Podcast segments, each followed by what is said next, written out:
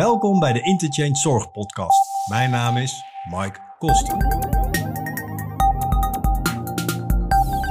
Aflevering 1 gaat over flexibilisering op de arbeidsmarkt. Met andere woorden, hoe zijn we nou gestart met detacheren in de zorg? Wie is dat ooit begonnen? Waarom gaan zoveel zorgprofessionals als zelfstandigen aan de slag?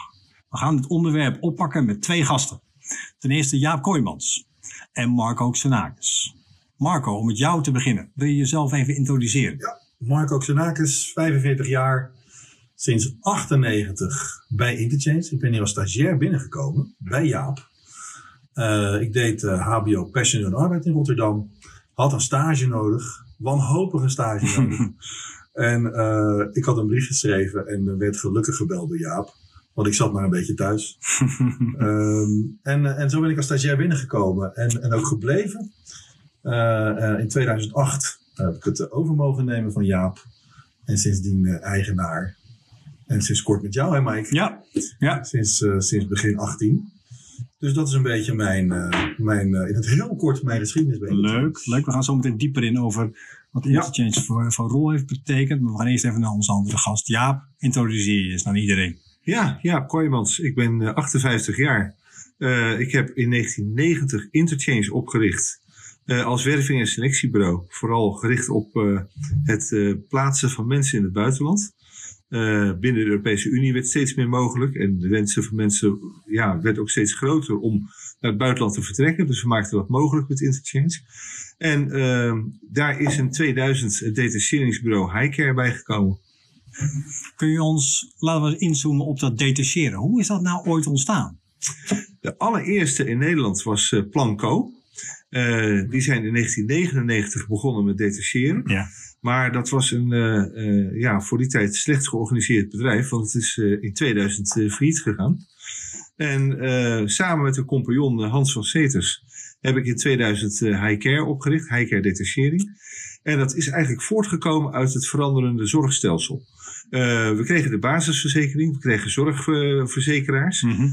En die uh, gingen steeds meer kijken van, nou, wat uh, kost nou een verrichting in een ziekenhuis? Die gingen rondshoppen.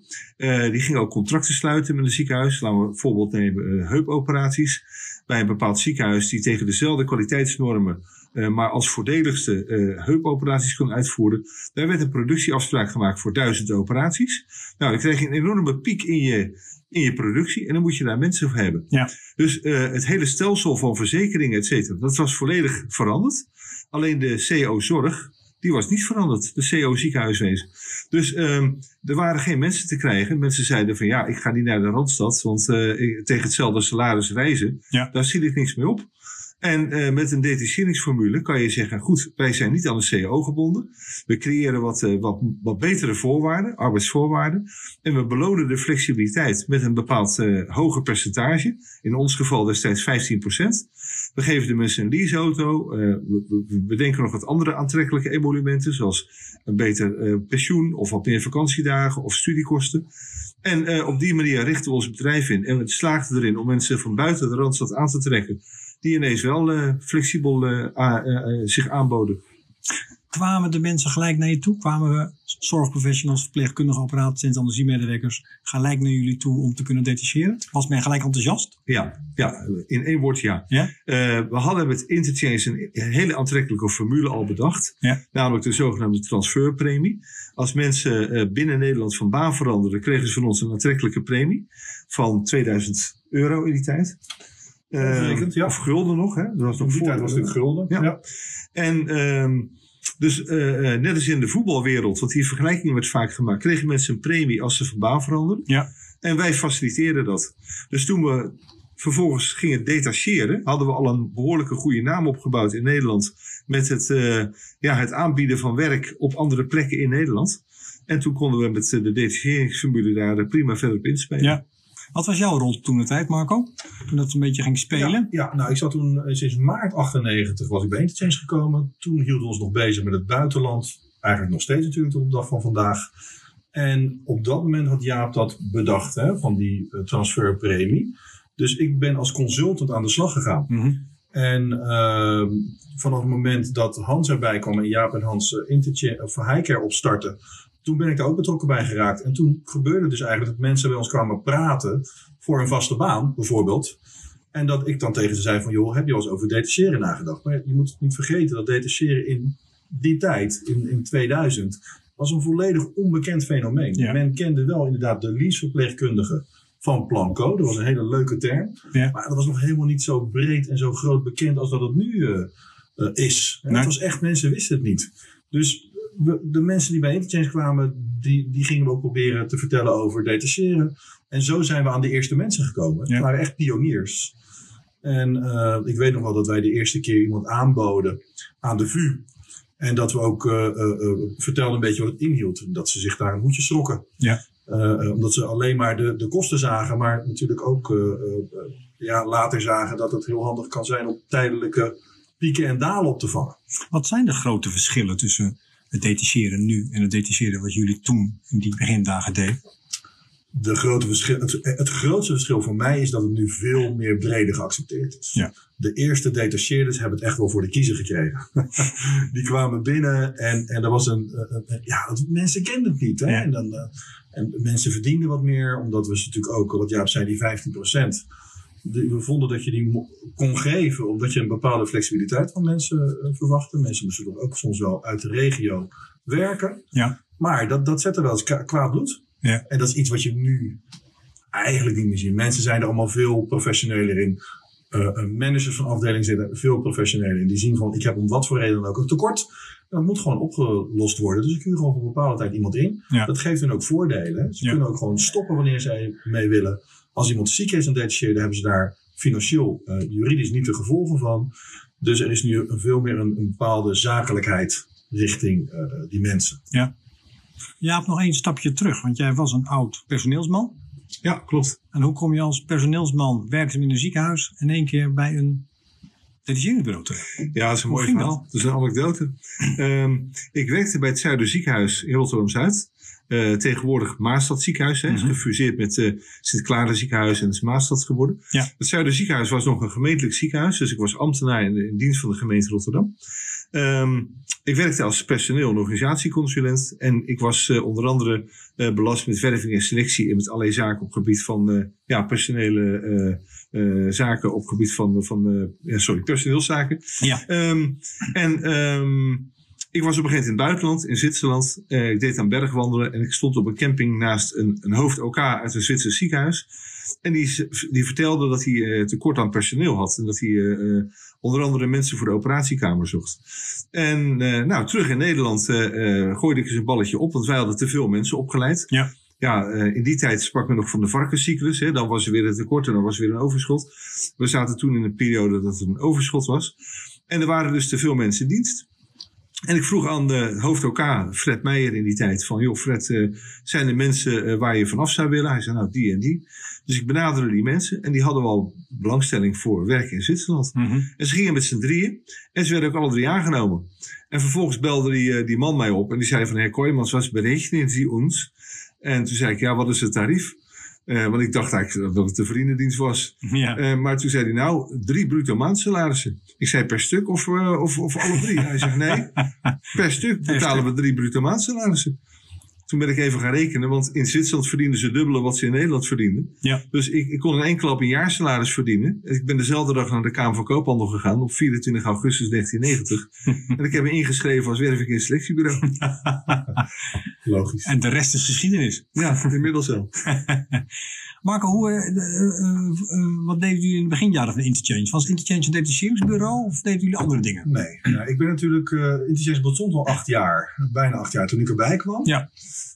Dus ja, ik moet zo meteen maar even over de eerste acht jaar vertellen. Ja. Uh, toen ik erbij kwam waren we toch nog wel druk met het buitenland ook bezig hoor. Veel Engeland, Duitsland, Zwitserland. Ik heb op die manier ook Duits leren spreken.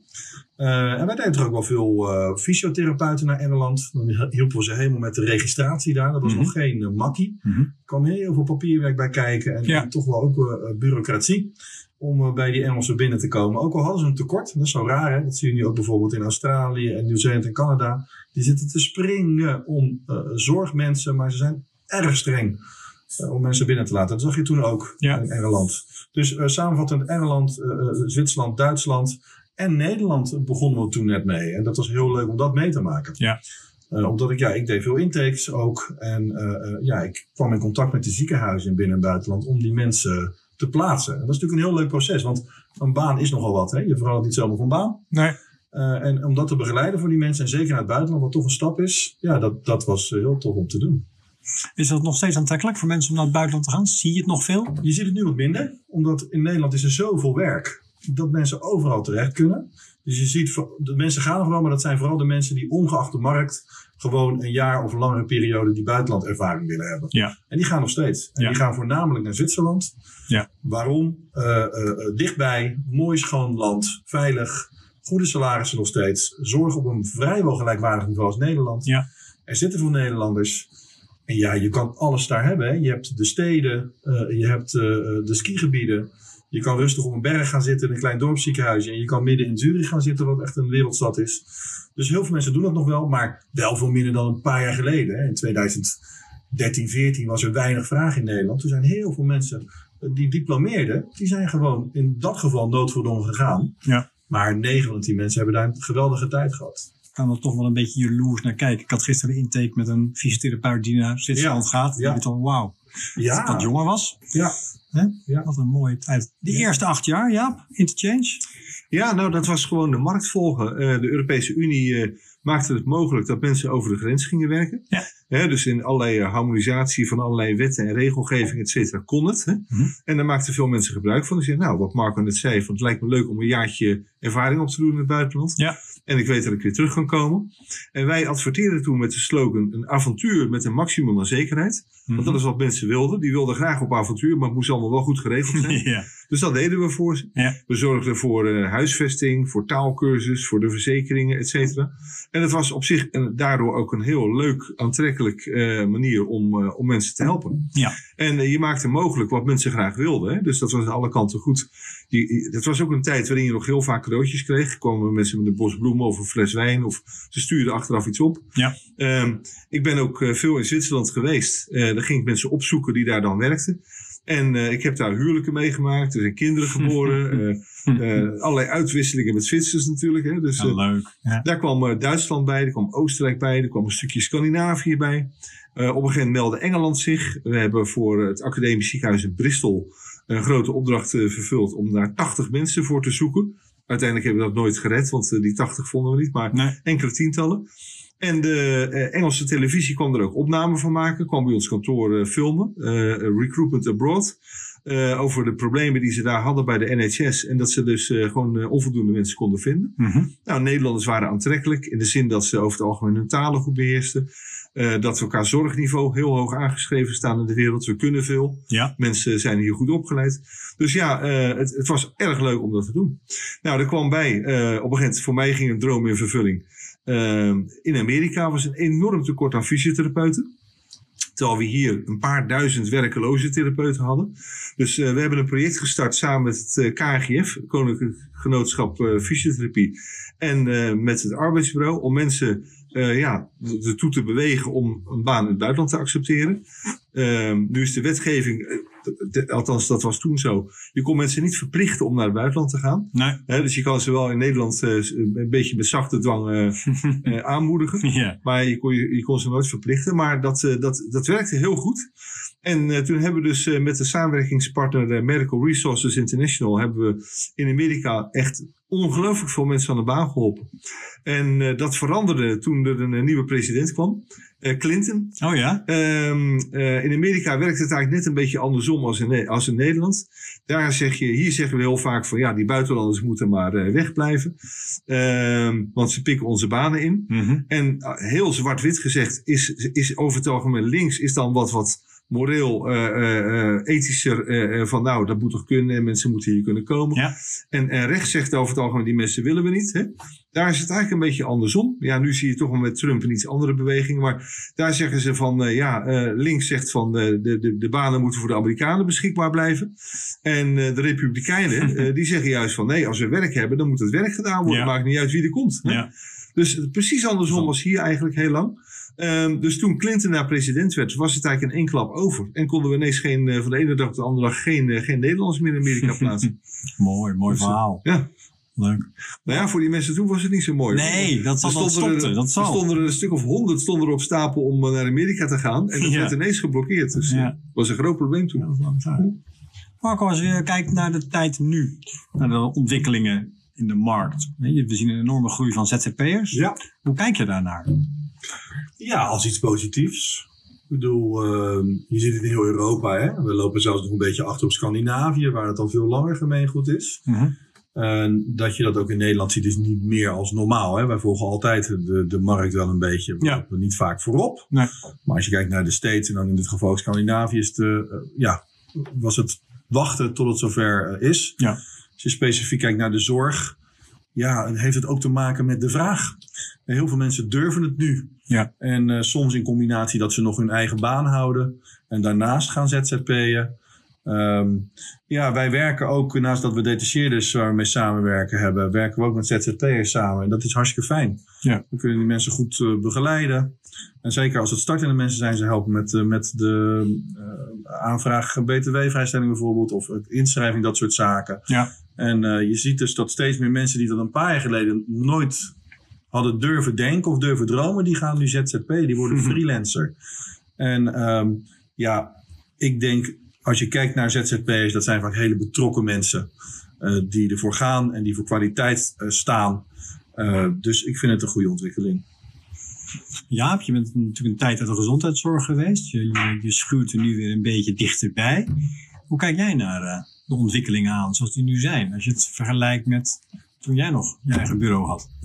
Ja, weet je, het is altijd heel lastig om in de toekomst te kijken wat er gaat gebeuren. Want Ja. daar zou je nog eh, heel erg rijk mee kunnen worden, denk ik. Als je dat allemaal kan voorspellen. Ja, Eh, in de jaren negentig kon je niet voorspellen dat die hele host van eh, ZZP'ers op gang Nee. zou komen. Niet. En, en een hele kleine vergelijking naar een hele andere branche, de muziekbranche.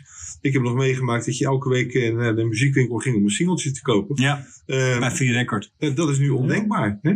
Eh, ik heb nog de het cassettebandje meegemaakt en, en daarna de cd en, en daarna de streaming. En, en bedoel, wie kan voorzien wat er over twintig jaar is? Dat weet je gewoon niet. Die ontwikkelingen gaan zo hard. Ja. En dus op dit gebied ook eh, ZZP, nou, nog niemand aan gedacht in de Nee. jaren negentig. Nee. Nee. En, en, en, en nu is het volop eh, bekend. En, Ja. en hoe gaat die arbeidsmarkt zich ontwikkelen? Ik heb werkelijk geen idee. Nee. Ik vind het heel lastig om daarnaar te kijken. Ja. Ik vind het eh, heel gezond zoals het zich eh, nu ontwikkelt. Het is verrassend. Het biedt mensen heel veel verschillende perspectieven. Je kunt zeggen, nou goed, ik, ik wil op uitzendbasis werken. Ik wil detacheren. Ik wil een vaste baan. Ik kan ZZP'er worden. Ja, dat betreft is het een enorm eh, rijk aanbod. zeker. En als je naar de ziekenhuizen kijkt, dan, dan vind ik, en dat vond ik vroeger al, dat die eh, heel weinig flexibel zijn.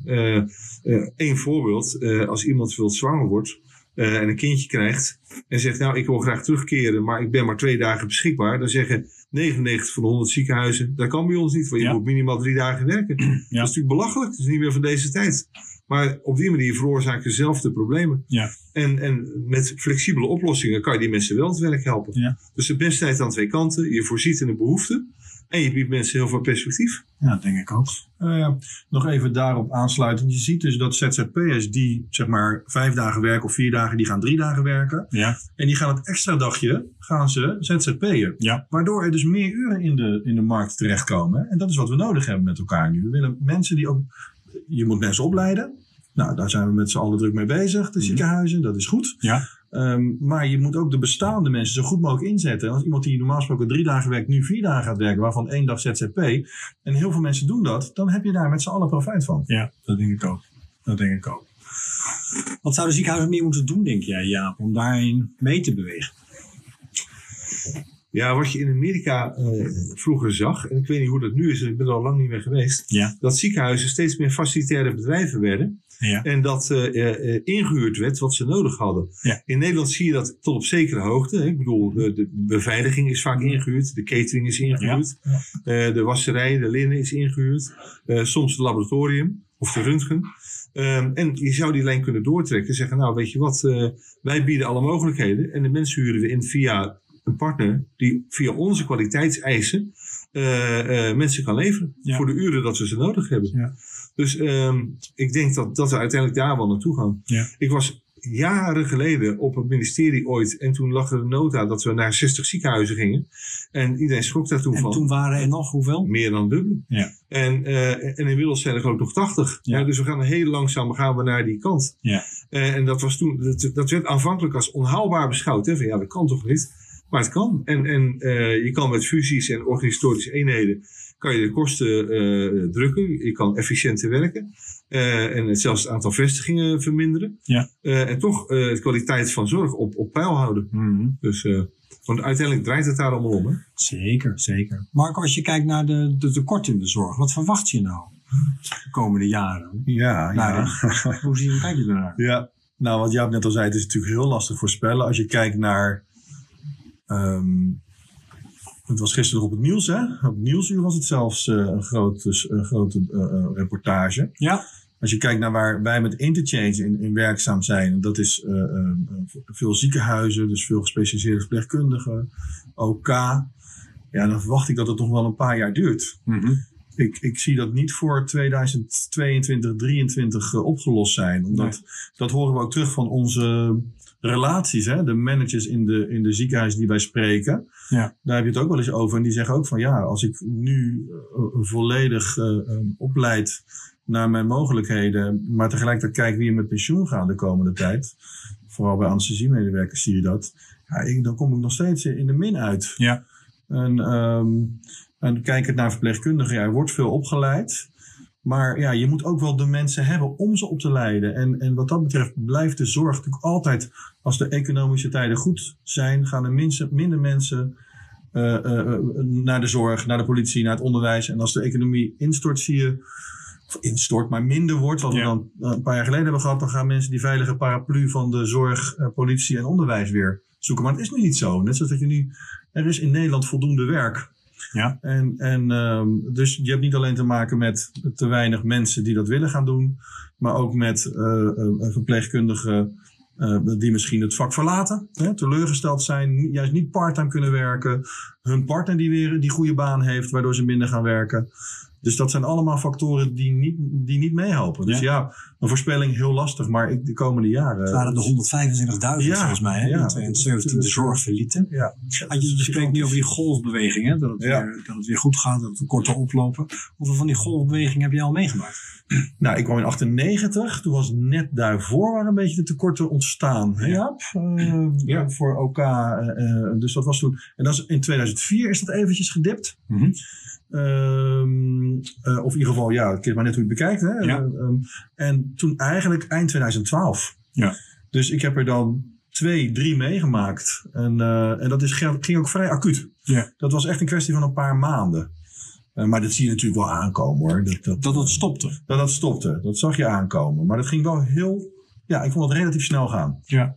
Was dat toen verklaarbaar, waardoor dat de tekorten in één keer oplosten? Ja, ja het, was, het, was, het was in 2008 is een beetje met Lehman Brothers is het in Amerika begonnen met, die, met de ellende. En Ja. daar hebben wij ook last van gekregen. Ja. En dan zie je dat uiteindelijk eh, eh, er bezuinigd gaat worden. Wat we niet moeten vergeten is dat de jaren ervoor er heel veel opgeleid is. Ja. Door de ziekenhuizen en de zorginstellingen. En dat kwam samen. Ja. Er werd, was gewoon minder productie. ehm, er waren heel veel mensen opgeleid. Dus dat leidde toen tot voldoende mensen.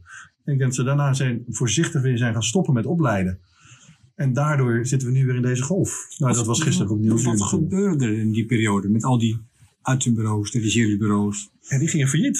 Zeg maar, als je het hebt over de specialistische bureaus, die, die ging een groot gedeelte van ging failliet. Ja. En kijk, als jij 60 man of 100 man of 150 man op de payroll hebt staan en je, je kan ze binnen twee maanden de helft niet meer van plaatsen, ja, dan ga je ook failliet. Ja. Dus dat, in die zin konden die bureaus daar ook niks aan doen. Die werden Ja. overvallen door de snelheid waarmee dat ging. Ja. Heftig hoor. Ja, dat was een heftige tijd. Heel veel mensen zijn toen op straat eh, eh, eh, geraakt. En Mhm. de mensen die niet snel genoeg waren, die waren gewoon. Die hadden geen baan, die konden niet meer vinden, gewoon een baan meer vinden. Kan je je voorstellen? Die hadden jarenlang gedetacheerd. Ja. En drie, vier maanden later moesten ze gewoon opeens met andere mensen gaan solliciteren. En was het niet het, het tonen van je diploma meer voldoende? Nee. Dan moest je echt ja, je best doen. Er zijn heel veel, toch wel behoorlijk wat mensen Ja. buiten de boot gevallen toen. Dat kan je niet voorstellen, die jonge generatie, nee, denk nee, ik. Nee, nee, totaal niet. Nee. Overal zo aan de slag. Dat is heel erg gewild. Ja. Ja, natuurlijk heel leuk om op die manier eh, de markt te leren kennen. Daarom doen ze het ook. Hè? Worden ze ZZP, gaan ze detacheren. Omdat ze gewoon zeggen van, nu kan het. Ik Ja. ben er gewoon nieuwsgierig Ja. naar. Zie je de tekorten in alle lagen van de gezondheidszorg op het ogenblik? Zie je het overal gebeuren nu?